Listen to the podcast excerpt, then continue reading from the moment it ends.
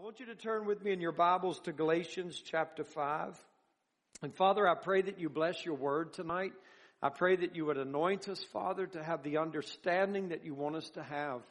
Lord, it is really incredible what you've done for us, how you have brought us into your kingdom. And Lord, you have made us ambassadors and kings and priests unto you. Father, let us understand the significance of that right now. Let us understand the incredible things that you want to do through our life. Father, how we are joined to heaven and how we are the means by which heaven's will can be done on the earth today. And Father, let that excite us and move us. Let us have ownership of that. Father, that we have responsibility to, to live lives that are filled with the Holy Spirit. That you would receive your glory, God, in our life and in our church, in our community, in the name of Jesus. Amen. I want to read in Galatians chapter 5. It says, Stand fast, therefore, in the liberty wherewith Christ has made us free, and be not entangled again with the yoke of bondage. I want to talk about this particular passage that it is the desire of the Holy Spirit for us to remain in our liberty and in our freedom that we have been given through Jesus Christ. A great price was paid in order for us to be free. And yet it is the desire of the devil and religion to bring us back into bondage. But the Lord wants us to be a free people. And there's a reason for that in so many ways. But tonight we're going to look at it in regards to the kingdom of God. That we live in freedom for the kingdom of God. The Bible says so many times, there's a passage we're going to read in Corinthians, 2 Corinthians chapter 3, you can turn there.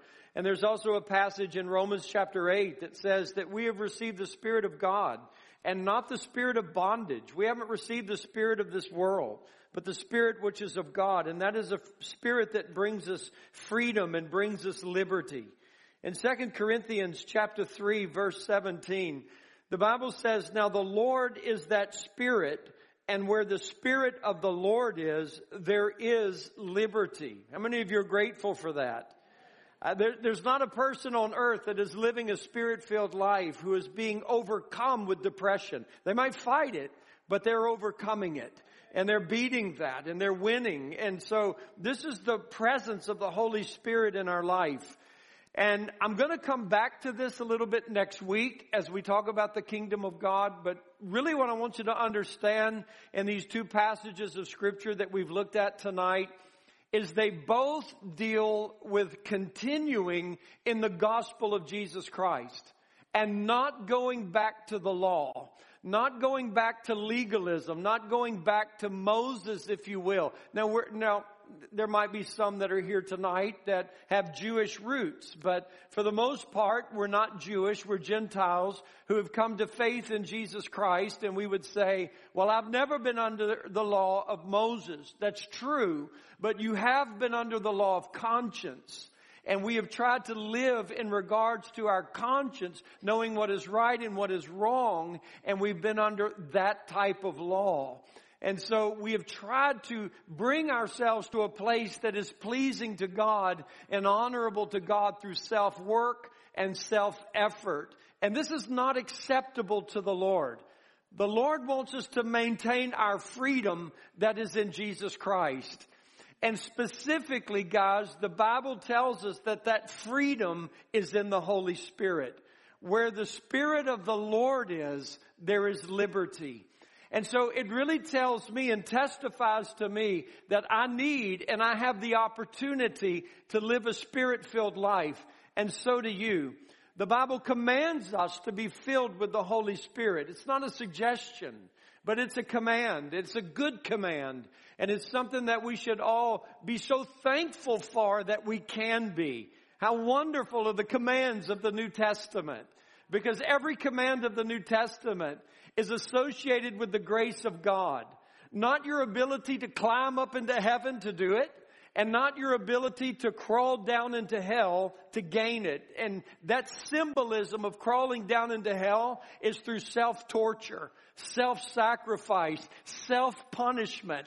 That if I punish myself enough, then I can receive the Holy Spirit or I can fulfill the commands of God. But the New Testament commands are always associated with grace, which is the help and the power and the ability of God. They are gifts given. They are not so much rewards earned, but they are gifts given to us. And the Holy Spirit is the gift of God that is given to us. It's God Himself coming to us. And so when the Bible says for us to be filled with the Holy Spirit, it is an extension of God's grace to us. And I would pray that all of you are filled with the Holy Spirit. I don't know if you are or not. You could have been yesterday and not today. And so I pray that all of you are filled with the Holy Spirit and you're understanding the joy of the Lord and the power of God and the freedom of God in your life. I pray that is your testimony here tonight and I, I truly des- desire that. It is the battle of the church in every generation to preserve the freedom that Jesus Christ has set us free with. Every generation is responsible for that battle. And every generation of Christian has to fight satanic powers and principalities that seek to bring us back under bondage. And so we have today the opportunity to fight this great battle, this worthy cause, to maintain the freedom and the liberty that Jesus Christ died to give us. And dare we allow this liberty to be taken on our watch. We are, as Americans, watching and witnessing the precious freedoms and liberties of our country being taken away from us through elected representatives that are not really caring for the Constitution or caring for the law or really caring for this republic but seem to be more interested in the voices that scream the loudest rather than the blood of our fathers who gave us the opportunity to have a free nation. We are watching our liberties being taken away from us. But dare we as the church of Jesus Christ allow the freedom that we have in the Lord to be taken by Satan or his religious pawns that would seek to come into our congregations and put the people of God back under bondage or back under the law, even in an attempt to be holier, because you will never be more holy than the holiness that grace gives you. And I pray that you will understand that and walk in that. Both of these passages of scripture in Galatians chapter 5 and in 2 Corinthians chapter 3, both of them, when it talks about liberty and freedom, are both dealing with the context of going back into legalism, going back into the law of Moses, or going back through self-effort and self-performance. Both of them do. And so I stress to you tonight that our freedom is contingent upon the Holy Spirit and His presence. Where the Spirit of the Lord is, there is freedom. I'm sure that you have been in churches where there was no freedom. I'm sure you've been in religious gatherings where there was no freedom. They might gather in the name of Jesus, but just throwing the name of Jesus in something does not necessarily mean that it is a service that is honoring Jesus Christ. When we use the name of Jesus in our prayers, when we use the name of Jesus like that's what we're gathering in, it's so easy to say that, but yet Jesus is not honored. He's not the center. He's not the one that is focused upon. But when a church or a gathering is truly focused upon Jesus Christ, and everything is for His glory and everything is for His honor, the Holy Spirit is most pleased. That is the service that He truly can move freely in. Everyone wants to say they had a Spirit-led service. But very few really do have spirit-led services. You can't have a spirit-led service if you don't have a spirit-led life. And when the Holy Spirit leads you, He's going to upset your life. He's going to upset your way. He's going to upset your tradition. He's going to upset your comfort zone. And He's going to make you move in faith. And that faith is to trust the Lord. We like to move in our talents and our abilities. But He wants us to move in our gifts. And that's not something you personally have confidence in, but that is something you're trusting the Holy Spirit to perform through your life. And so I pray that we are a church that desires the presence of the Holy Spirit and His freedom and His liberty that He gives to us. I wanted to say this to you. I, I, I want to put this image in your mind, if, if you will. And I want you to think about the church for just a moment as a, as a very intricate and strategic thing in the kingdom of God. Because the church of Jesus Christ has part of its existence on the earth. And part of the church of Jesus is in heaven and part on earth. And I want you to try to consider the purpose of the church of Jesus Christ being on the earth in a hostile environment. The kingdom of God, if you will, as it is represented in the church and as it desires to operate through the church, I want you to see the church as a relief station, as a refuge station, if you will, where people who are living in this world that is harassed and abused and molested by Satan, and people come to the end of every bit of hope that they could possibly have. Their lives are destroyed. Their hopes have been vanquished. Their dreams are gone. Their lives are wrecked and their lives are ruined. They contemplate suicide.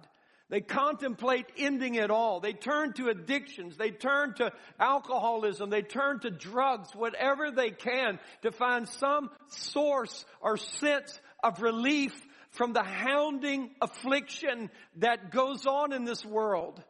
And God has strategically set up and his desire to strategically set up throughout the earth these relief stations, these refugee camps, if you will, where people who have had enough of hell, they've had enough of Satan, they've had enough of this kingdom of darkness, they've had enough of this torment, have a place that they can run to and find freedom.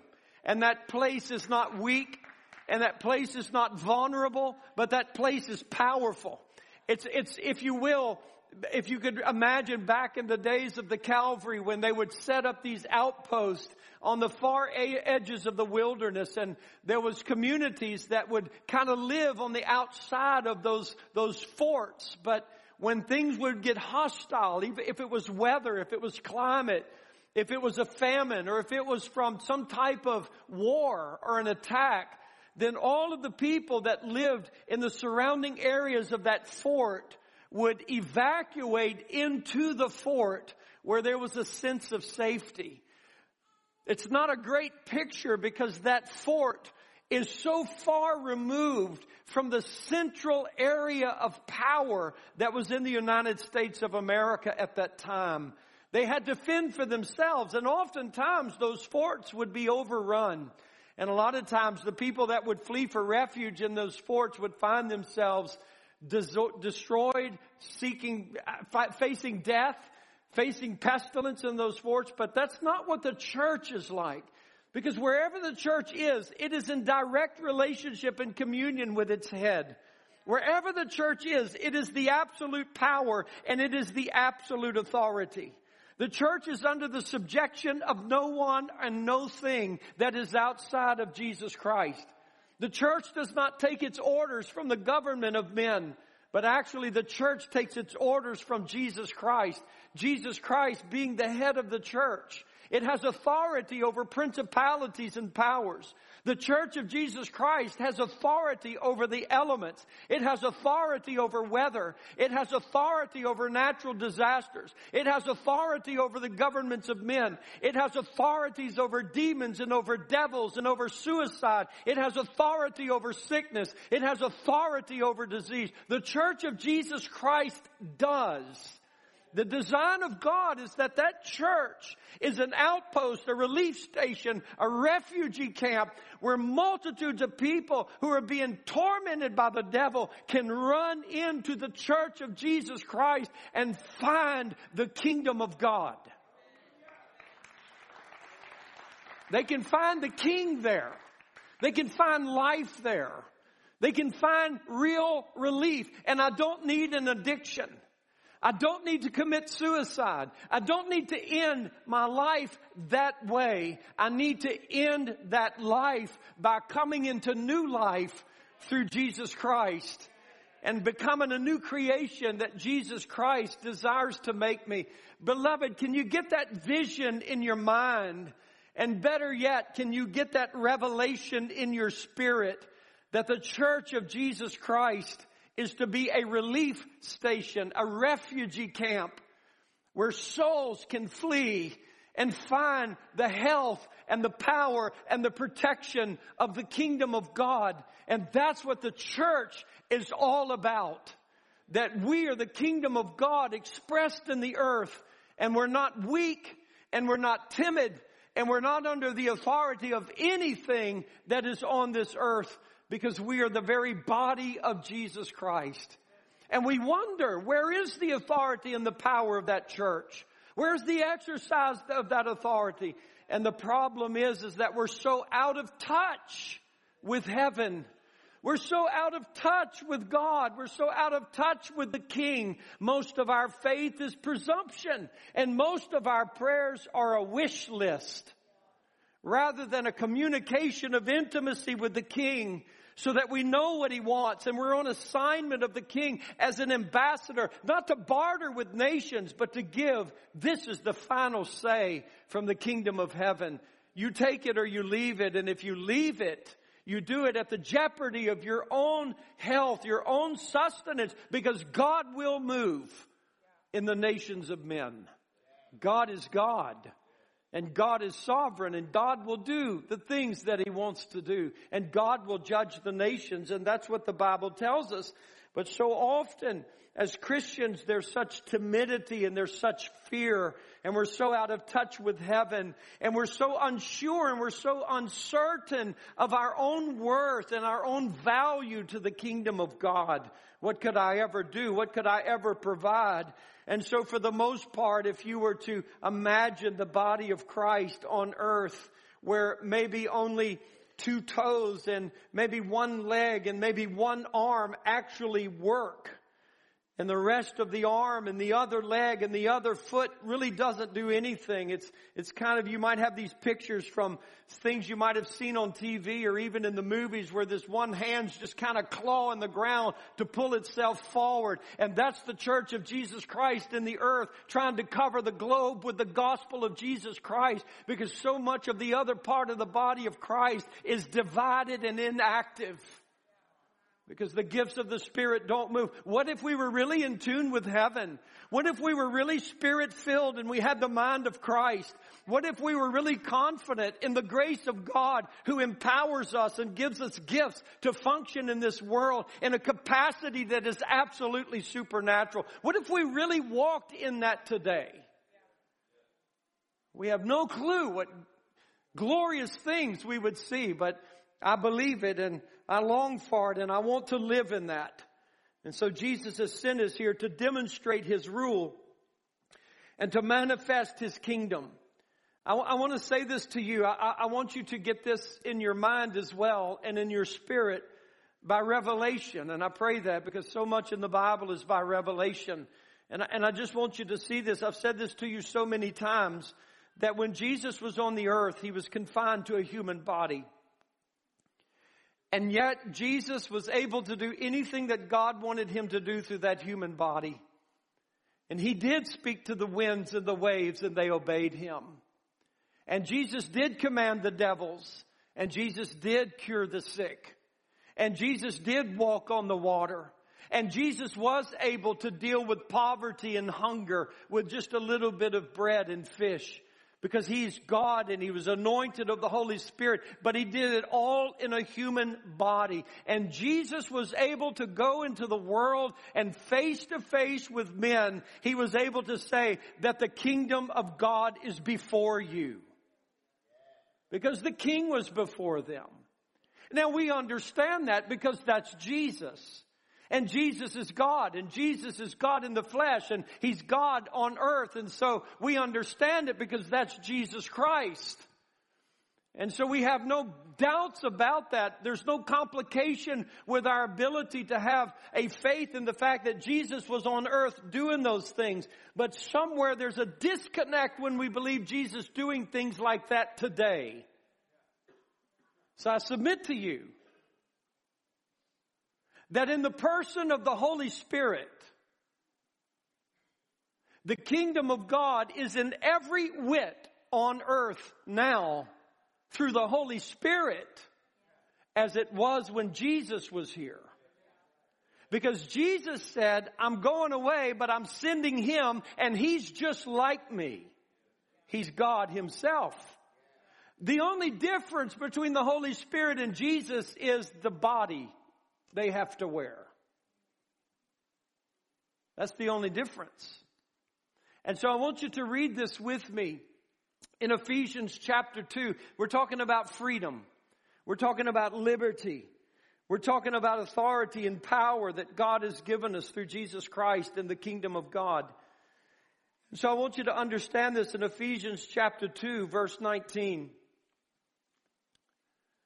The Bible says, Now therefore you are no more strangers and foreigners, but fellow citizens with the saints and of the household of God, and are built upon the foundation of the apostles and prophets, Jesus Christ himself being the chief cornerstone, in whom all the building fitly framed together grows unto a holy temple in the Lord. This, so, so it's all to fit together and it's to grow unto a holy temple in the Lord, in whom you also are builded together for a habitation of God through the Spirit.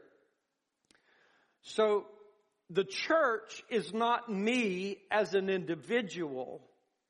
The church is us together making up a temple or a body.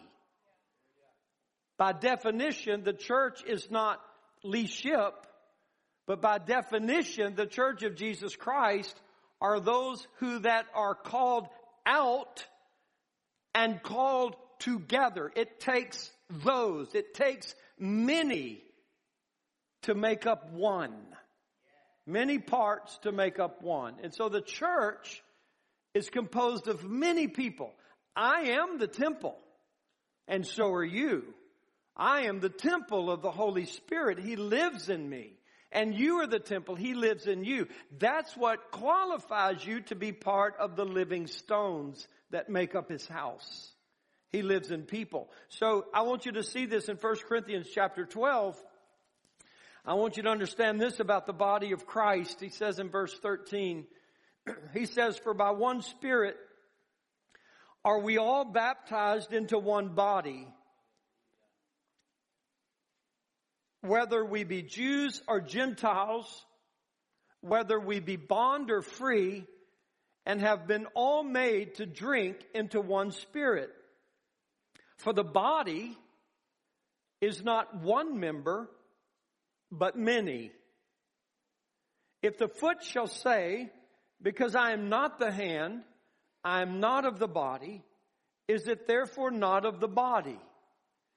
And if the ear shall say, because I am not the eye, I am not of the body, is it therefore not of the body? And if the whole body were an eye, where's the hearing?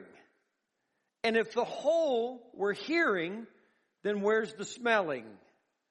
But now has God set the members, everyone, every one of them, in the body as it has pleased Him. And if they were all one member, where were the body? But now they are many members, yet but one body. And the eye cannot say to the hand, I have no need of you. Nor again the head to the feet, I have no need of you. No, much more, those members of the body which seem to be more feeble are necessary.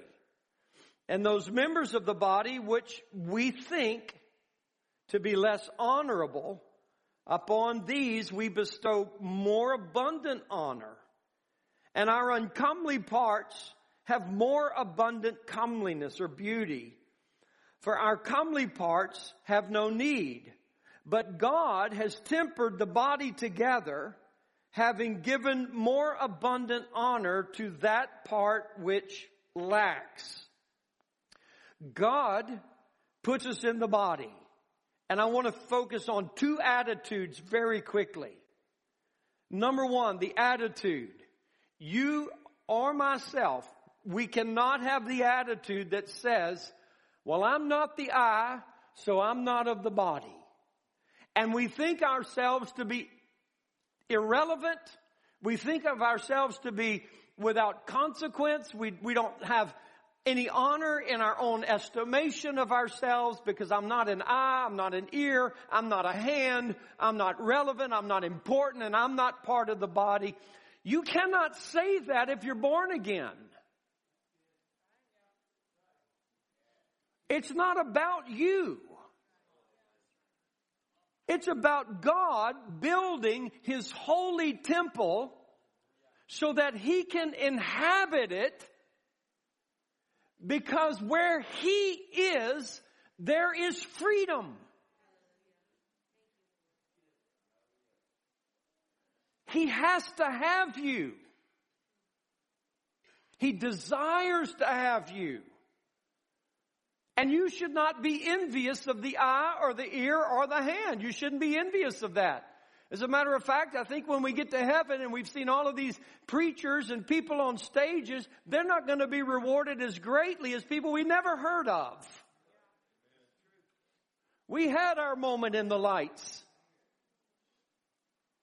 A second attitude is this. Because you may be considered valuable in the body of Christ, because you might have what everybody seems to think a very honorable ministry, a very honorable position in the body of Christ. You cannot say to another member of the body of Christ, I don't need you. I can't say that to you. I need you. I need you in my life. I need to be in fellowship with you because there's something of God in you that I need in my life or I cannot function properly. I need you in my life. And, and, and Paul stresses if we think somebody has honor, it's not necessarily that the Holy Spirit does because he puts us all in the body as it pleases him. So we've all been drawn to First New Testament church. We're, we're a small, maybe we're a fingernail of the body of Christ. But we're that fingernail, alright? And so we're all composed of this part of the body of Christ, and the body of Christ is much bigger than us, and there are many more parts than us that compose the body of Christ. As I've said, some have even gone to heaven, and they're part of the body of Christ, and some are on earth, and they're even part of the body of Christ. So God brings you into the body of Christ. He has chosen to bring you into First New Testament. You say, well, I don't like it here. Well, it puts it where he ple- it pleases Him, not you. And so this is where God has you. It's not about what you want. This is where we are. This is where we worship. This is where we go. I'm not used to all of this. I don't know that I like all of this. I don't know that I want all of this. Not about you. He's put us into the body. This is what He has our body doing. Some bodies of Christ are existing and everything they do is the 1040 window. That's everything they do. That's everything they talk about. That's everything they preach about. Some bodies of Christ were all about abortion. That's all they talked about. That's all they preached about. That's all that they did. And that was fine for them. When you look at the churches in Revelation, seven churches are examined. Five of them are rebuked. Two of them are not rebuked. And God never says to the five that were rebuked, you need to go to these other churches' conferences and learn how they're doing it right. He never compared them because a church is a living thing. And you know what? This pinky doesn't do what this thumb does. And so God's not going to say, you know what, pinky? You need to take some lessons from the thumb because it's not designed to do what the thumb does. So if the church down the street is doing something, they're my brothers and sisters in Christ. Praise God for them. I need them. I need what God wants them to do in Baton Rouge, but I'm not going to try to be like them and I would not ask them to try to be like us. But I would say to us in First New Testament church, church participate in what the Holy Spirit has us doing. This is where He's brought us. This is where He's brought us. And, and it doesn't take a brain surgeon to understand what God wants to do at First New Testament Church. And so we, we, we, we make announcements about it. We, we give opportunities about it. We preach about it. We do all of these things about it.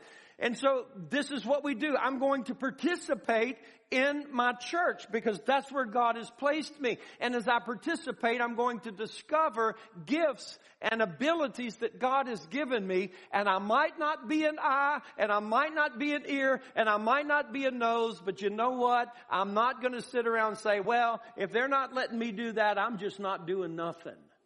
No, I'm going to do what God's given me to do. And where God's placed me, that's where I'm going to function and that's where I'm going to walk. I'm talking about the liberty of the Holy Spirit. And I just want you to see this. The Holy Spirit is given this body to wear. May we be a body that allows Him to move freely. May we not grieve Him or quench Him or resist Him, but may we allow the Holy Spirit to move freely because He's going to magnify Jesus Christ. He's going to lift him up and he is going to bring him such wonderful glory. And I pray that we will have this because in the Holy Spirit there is freedom. And if we are to have, listen to me carefully, if we are to have the corporate life of the Holy Spirit, because don't you want a church full of the Holy Spirit? Right? Don't you? That's so weak. Do you want a church full of the Holy Spirit? You cannot have a church that is corporately filled with the Holy Spirit that is not having its members individually filled with the Holy Spirit. We don't walk into a room because the sign says a Pentecostal church on it or a full gospel church on it. Just because we walk in the room, we say, oh, well, this is a spirit filled church. It could be the deadest church you've ever been to in your life. But if we are to have a spirit filled church, you must be a spirit filled member. And to the degree that we are spirit filled and we gather together, then we are corporately spirit filled. He overflows from us and it makes a great river and it makes a great move of God in our life. Looking back even at 1 Corinthians 12, he says in verse 7, he says, but the manifestation of the Spirit is given to every man to profit withal. So the manifestation, God's Holy Spirit being manifested among us is going to bring profit to everybody. Everybody. It's not so much for you or I to judge that profit. It's up to God to judge that profit. It's for Him after all, not us. It's for Him. But there is the profit of everybody's life because of that.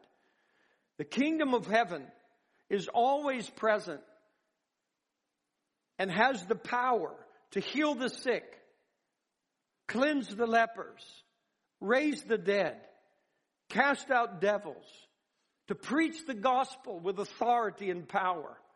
Sickness and death banishes and is overpowered by the kingdom of God. The removal of blindness, cripples healed, the deaf ears opened, dumb mouths able to speak. The kingdom of God is the remedy to hunger and thirst and famine.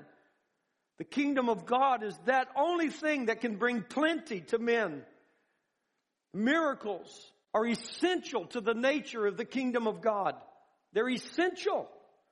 The kingdom of God is in power. It's not in word only, but in power. Miracles are essential by nature to the kingdom of God, to the presence of God, to the life of a child of God, to the ministry of Jesus Christ. Jesus oftentimes appealed to the religious leaders who were questioning his validity as being the Messiah. If you don't believe me because of what I say, look what I'm doing. And the church of Jesus Christ in any generation has to be able to say the same thing. How do we know that you are the authentic kingdom of God? Look what we're doing.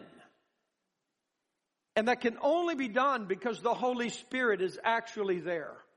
The church is a supernatural body because it is filled with the Holy Spirit.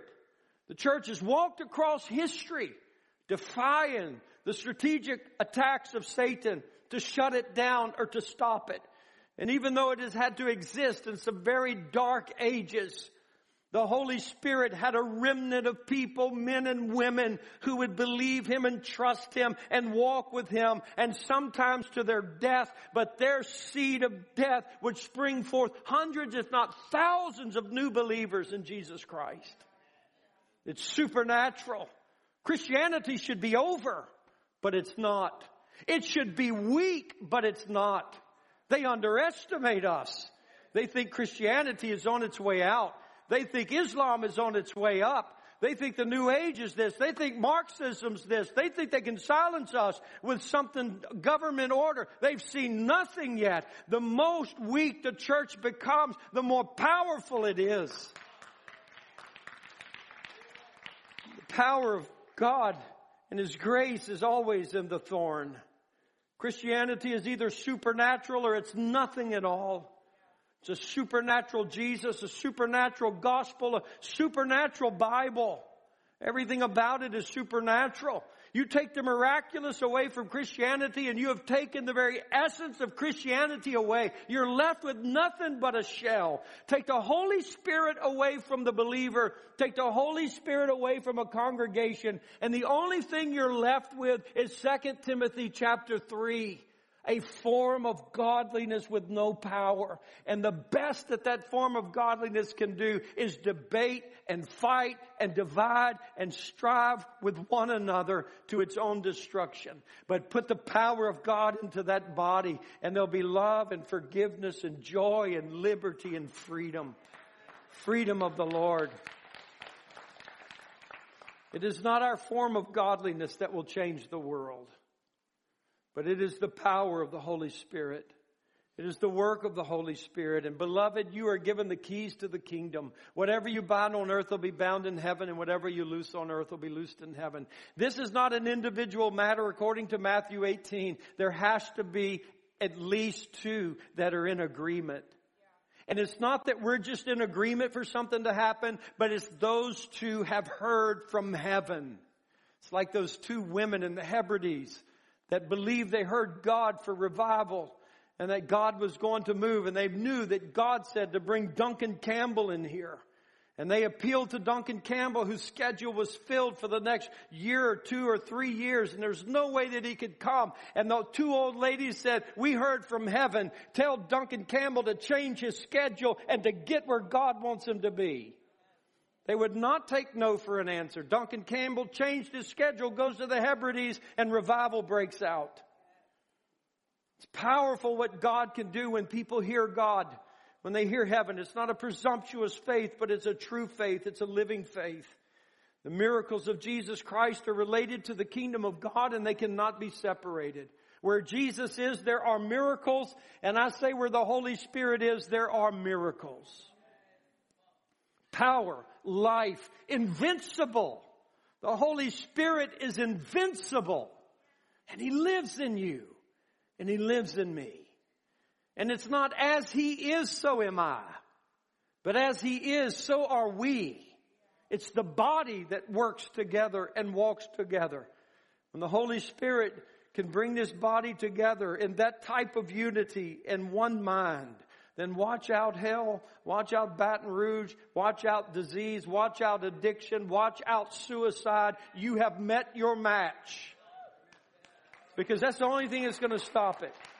A church living in the fullness of the Holy Spirit. Don't you want to? Don't you want to? I can tell you this, that I want to serve the kingdom of God. I want the kingdom of God to be an outpost. I want First New Testament Church to be an outpost. I want it to be a refugee camp. Not weak and barely hanging on or surviving, but full of strength and power and might. Where people who are being oppressed in Baton Rouge and want out of that life can run to First New Testament church knowing there's the kingdom of God is there. Freedom is there. I can be protected there. God is there. And I will be cared for. Oh, I pray for that. James chapter 5 I want you to read this with me. Church in action. We read about the gifts in 1 Corinthians chapter 12, how they pro- prosper all. I just want you to see this a little bit in James chapter 5 verse 14 and I won't be much longer, but it says this. In verse 13, he says, is any among you afflicted? Let him pray. Notice the word, is any among you afflicted? Now I know he could be writing a letter to a church and it's just in general to people that might be there, but I like to see it as the gathering. Is any among you afflicted? Let him pray. Is any merry? Let him sing psalms. Is any sick among you? Let him call for the elders of the church and let them pray over him, anointing him with oil in the name of the Lord. And the prayer of faith shall save the sick, and the Lord shall raise him up. And if he has committed sins, they shall be forgiven him. Confess your faults one to another. So you're obviously not alone in your prayer closet. And pray one for another. You have to be with each other to pray for one another, that you may be healed. The effectual, fervent prayer of a righteous man avails much. I'm talking about liberty in the Holy Spirit. I'm talking about the Holy Spirit wears this body called the church. And I just look here in James and I look at the activity that is going on in the church. And what if this were a church service? How beautiful would that church service be?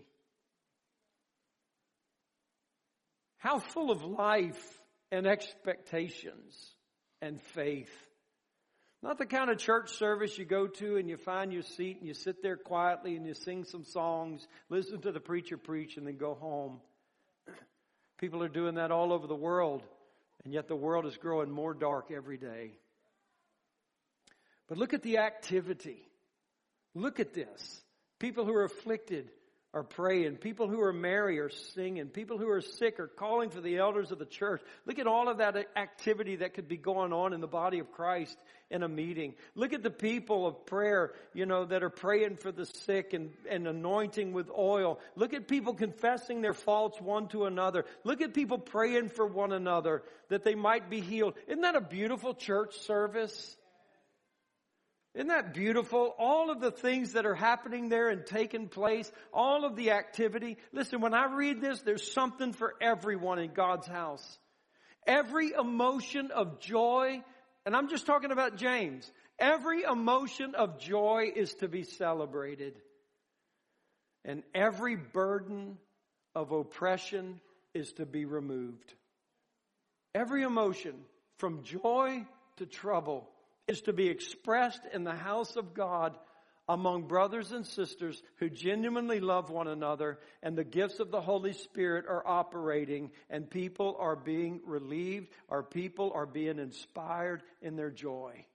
That is a beautiful church service. And people will go for miles and miles to get to a place like that. That is in you. That is not up here. That is not up here. Because up here, we're begging you every service we gather to do it. But that is out here. And that's the freedom and that's the liberty you have in the Holy Spirit. Where the Spirit of the Lord is, there is liberty. Can I go pray with somebody? Where the Spirit of the Lord is, there is liberty. Well, I don't know what their need is. What if their need is greater than me? The Holy Spirit anoints you with gifts. And the Holy Spirit will move through your life so that the manifestation of the Spirit will bring profit to all. So beautiful. I want to share this with you just very quickly. and this is in, I'm going to read two scriptures, 1 Peter chapter 2 and Revelation 4. And I want you to just, in, in 1 Peter chapter 2, he says this. In verse 5, you also as lively stones are built up a spiritual house, a holy priesthood to offer up spiritual sacrifices acceptable to God by Jesus Christ. I'm talking about this is the church. This is the church. So you can argue, you can dispute, you can disagree, but this is the church. 1 Peter 2 5. You also, as lively stones, are built up a spiritual house, a holy priesthood, to offer up spiritual sacrifices acceptable to God by Jesus Christ. Verse 9. You are a chosen generation, a royal priesthood, a holy nation, a peculiar people, that you should show forth the praises of Him who has called you out of darkness into His marvelous light. Oh God, what do you want me to do to be a relief station? What do you want me to do to be a refugee camp for multitudes of people that need to come out of hell?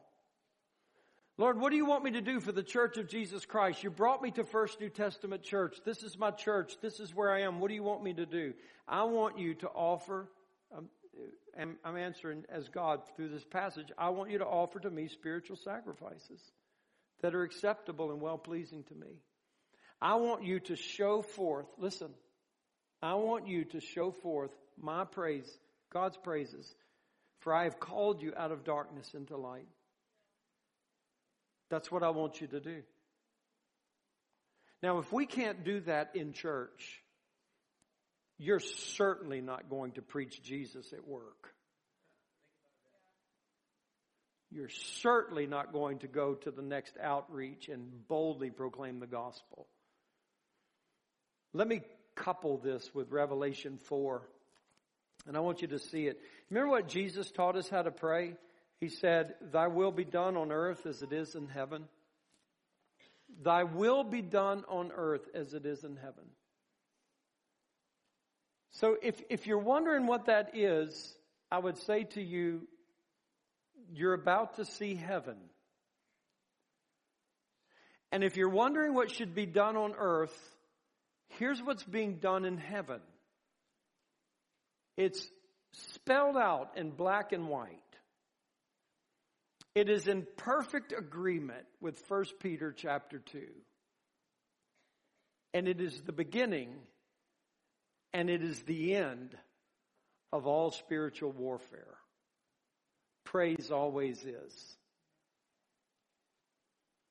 And in Revelation chapter 4, it says in verse 14, round about the throne were 24 seats. And upon the seats I saw 24 elders. They were clothed in white raiment. They had on their heads crowns of gold. And out of the throne proceeded lightnings, thunders, voices. And it says in verse 6 there was this throne in the sea of glass unto crystal was and in the midst of the throne, round about the throne, these beasts that are there, these angelic beasts that God had created. And in verse 8, the four beasts had each of them six wings about him. They were full of eyes within. They rested not day and night, saying, Holy, holy, holy, Lord God Almighty, which was and is and is to come.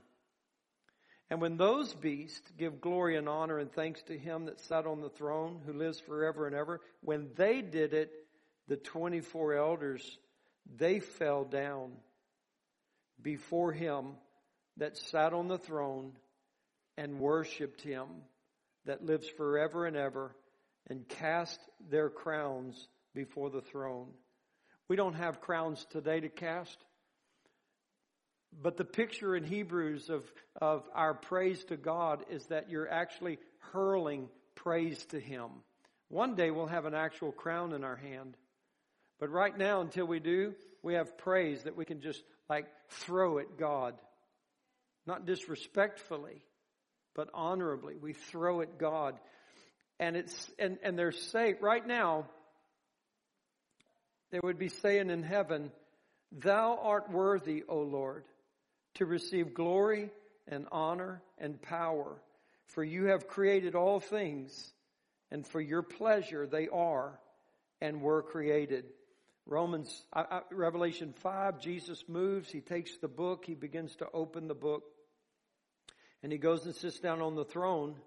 And in verse 8, when he had taken the book, the 20, the, the four beasts, the 24 elders, they fell down before the Lamb, having every one of them harps and golden vials full of odors, which are the prayers of the saints. So you see prayers being offered up to God. That's what the vials of odors are, the prayers. And they sung a new song, saying, Thou art worthy to take the book and to open the seals thereof, for thou wast slain and has redeemed us to God by your blood out of every kindred and tongue and people and nation. And you have made us unto our God kings and priests, and we shall reign on the earth. I heard, I beheld and I heard the voice of many angels round about the throne and the beast and the elders. The number was 10,000 times 10,000 and thousands of thousands, and they're saying, and, and it's loud, and they're, and they're saying with a loud voice, Worthy is the Lamb that was slain to receive power and riches and wisdom and strength and honor and glory and blessing. And every creature which is in heaven and on earth and under the earth and such as are in the sea and all that are in them heard I saying, blessing and honor and glory and power be unto him that sits upon the throne and unto the Lamb forever and ever. And the four beasts said, Amen. And the 24 elders fell down and worshiped him that lives forever and ever. And so I, I just, I, I bring that to you tonight because we are the extension of God's kingdom on earth, the church of Jesus Christ. And wherever the Holy Spirit is, there's liberty. There's freedom. Wherever the Holy Spirit is. And if we want to know and understand the freedom and the liberty of the Holy Spirit, we have to be spirit filled people. And a spirit filled people are a people that are in touch with heaven. They believe God. They believe the will of God. They know the things that God wants. They desire the things that God wants. They want an atmosphere and a place where God lives and God expresses himself and the Holy Spirit can manifest his power among the people and it can profit all who come. That's what he wants. Listen to me. I ask you this question. It says, Jesus said, Lord, for us to pray, thy will be done on earth as it is in heaven. Here's a question. When was the last time you bowed on your knees publicly and worshiped God.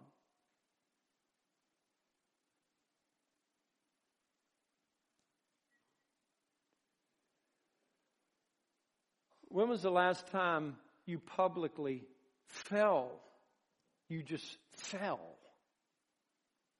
I believe because the strength was gone at the presence of God. You were so aware of Him you were so in touch with Him. Church was not just church. It was not just a service anymore. I entered in. I just fell before God. And all I could do was worship Him. That's what's going on in heaven. And we want heaven to move on earth. And yet, as believers, we won't let heaven move in church. And we do, Maybe I'm speaking a little bit negatively there because we do want and allow the Holy Spirit to move. But I just asked you that question. When was the last time with a loud voice that you just cried out how worthy the Lamb is? Because you were aware of His presence. You see, most people in our churches don't do that because they're not aware of His presence. If Jesus were to show up in the flesh right now, we'd all be on our faces. We couldn't resist Him. How wonderful it is to have the Holy Spirit so that we can be aware of God. And we can know Him. We can be aware of His presence and we can be moved by His presence. And we can fall before God and we can worship the Lord. Just worship the Lord. And when we are in touch with heaven like that, we're going to continue this, but we're in touch with heaven like that, then heaven can speak to us, to all of us, and show us what its desires are, what the king's desires are, what the king's will is. Republicans and Democrats just passed a horrible law that's going to attack the church.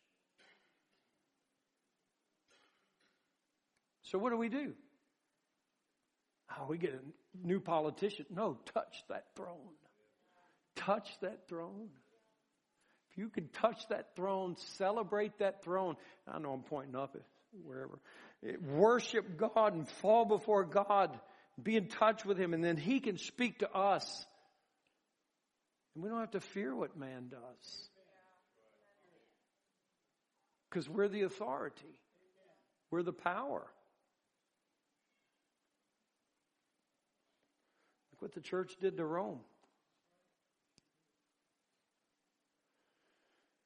So I pray, I just want to sink in that we could be a refuge, refugee camp, a relief station, be the real deal. But it takes us all. It takes us all. So be spirit filled. Learn every day of your life to speak to yourself in psalms and hymns and spiritual songs. Sing and make melody in your heart and give thanks to the Lord. And that's how you're spirit filled. Not because you do those things, but because it eventually comes from your heart. The melody of the heart. That's what the old timers used to call praying through. They had to pray past their flesh and their boredom and their distractions and their struggles until they entered in. You can do it in your car. You can do it at your bedside. You can do it while you're laying on your bed in the early mornings when you're waking up. You just worship the King. You love Him. And what you do privately becomes public. So I said this. When was the last time we bowed before God publicly? Fell before God publicly? Maybe a better question would be this When was the last time you did it privately? When was the last time the presence of God was so real, it's you and God, that you just collapsed at His beauty, His worth, His glory? There's nobody like Him. Nobody like Him. Nobody more worthy. And He opens His hand and He satisfies every desire you have. Every desire. Stand with me. Father, we thank you tonight. We love you. We thank you. Thank you for the opportunity to worship you on earth. Thank you for the opportunity to be the church, to be your kingdom, to be the body that the Holy Spirit wears. Wow, what a privilege, God. What a privilege. Thank you. Teach us, give us revelation. Lead us, Lord. Lead us into your presence. Let us be excited to come into your presence. Not hype, not show, but faith,